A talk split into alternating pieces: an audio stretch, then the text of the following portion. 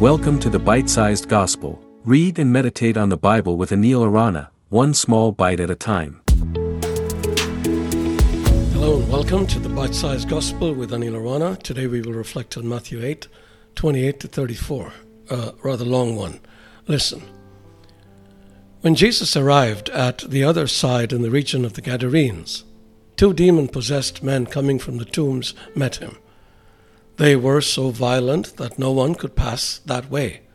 What do you want with us, Son of God? They shouted. Have you come here to torture us before the appointed time? Some distance from them, a large herd of pigs was feeding.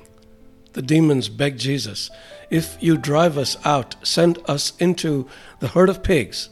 He said to them, Go. So they came out and went into the pigs, and the whole herd rushed down the steep bank into the lake and died in the water. Those tending the pigs ran off, went into the town, and reported all this, including what had happened to the demon possessed men. Then the whole town went out to meet Jesus, and when they saw him, they pleaded with him to leave their region.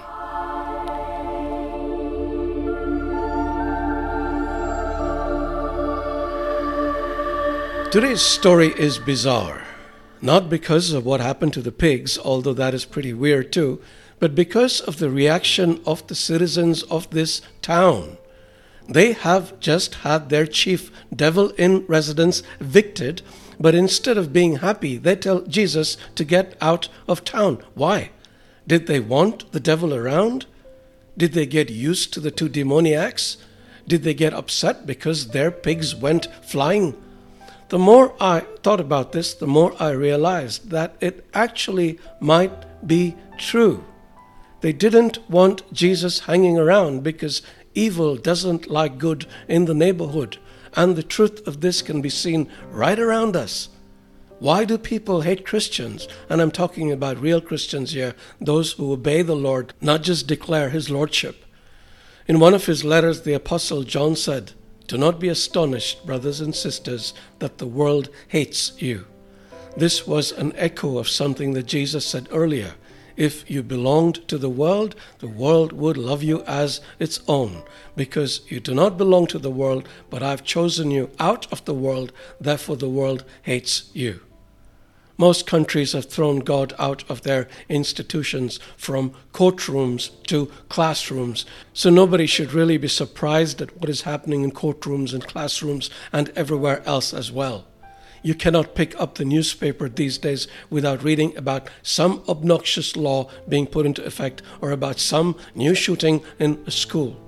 But that's what happens when you throw God out. You invite the devil in, and people get used to living with the devil, even with the death and the destruction that he brings because he brings the illusion of freedom.